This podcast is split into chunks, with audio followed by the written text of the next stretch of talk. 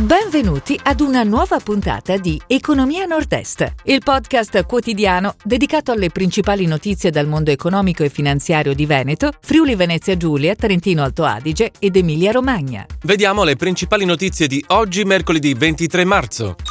Crisi Russia-Ucraina, pericoli per l'export del Made in Italy. SIT, nel 2021 performance nel segno della crescita. Auto Torino cresce e si allarga. Valentino ricavi a 1 miliardo e 230 milioni. Rossignol Group registra una ripresa nell'inverno 2022. Clessidra Factoring, fatturato a 248 milioni. Fincantieri si aggiudica il programma di manutenzione della flotta USA. Crisi russa-ucraina, pericoli per l'export del Veneto. CNA Veneto segnala la crisi nella filiera del lusso a seguito dell'embargo russo che frena il tessile e la moda, l'alimentare e il settore del mobile d'artigianato di qualità. Solo il prosecco continua ad essere commercializzato nei paesi della Federazione russa. Già a causa delle sanzioni del 2014 relative all'annessione della Crimea, il Veneto, terza regione per esportazioni sul mercato della Federazione russa, è stata una delle regioni più colpite. Tra il 2013 e il 2019 ha registrato un calo delle esportazioni del 27,78%. SIT nel 2021 performance nel segno della crescita. La società padovana attiva negli strumenti di misurazione di gas e acqua segna ricavi a 380,5 milioni più 18,6%, utile netto a 16,3 milioni più 21,6%. Continua l'impegno dell'azienda nell'ambito della transizione energetica. L'aumento dei prezzi del gas ha inevitabilmente velocizzato la transizione a fonti rinnovabili ed aumentato la consapevolezza sulla salvaguardia delle risorse naturali.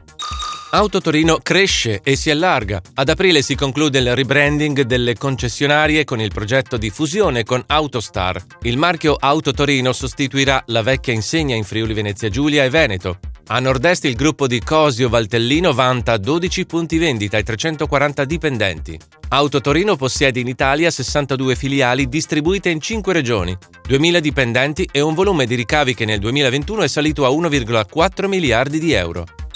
Valentino ricavi a 1 miliardo e 230 milioni. La Maison con sede nel Vicentino ha aumentato le vendite del 41% rispetto al 2020 e del 3% rispetto al 2019. Per quanto riguarda i prodotti, una grossa spinta è venuta dagli accessori, che oggi rappresentano il 66% delle vendite, seguite dal ready to wear con una quota del 32% e dalle altre categorie per il rimanente 2%. Il marchio è controllato dal fondo del Qatar Hula. Valentino prevede di aprire 21 negozi quest'anno, di cui 4 in Cina.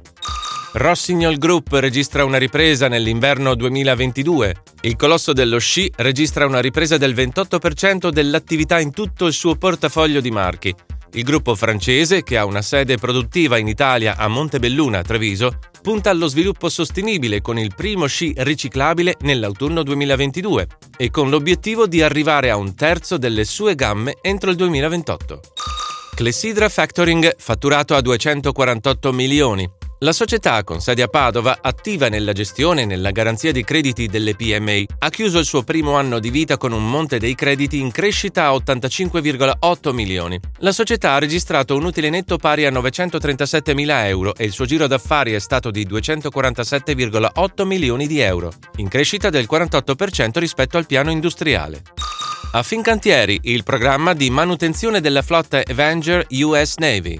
La società specializzata nella commercializzazione di sistemi, servizi e componenti navali, che fa capo alla controllata americana Fincantieri Marine Group, si è aggiudicata il contratto di manutenzione delle unità dragamine classe Avenger della US Navy. Il programma ha un valore complessivo di oltre 78 milioni di dollari.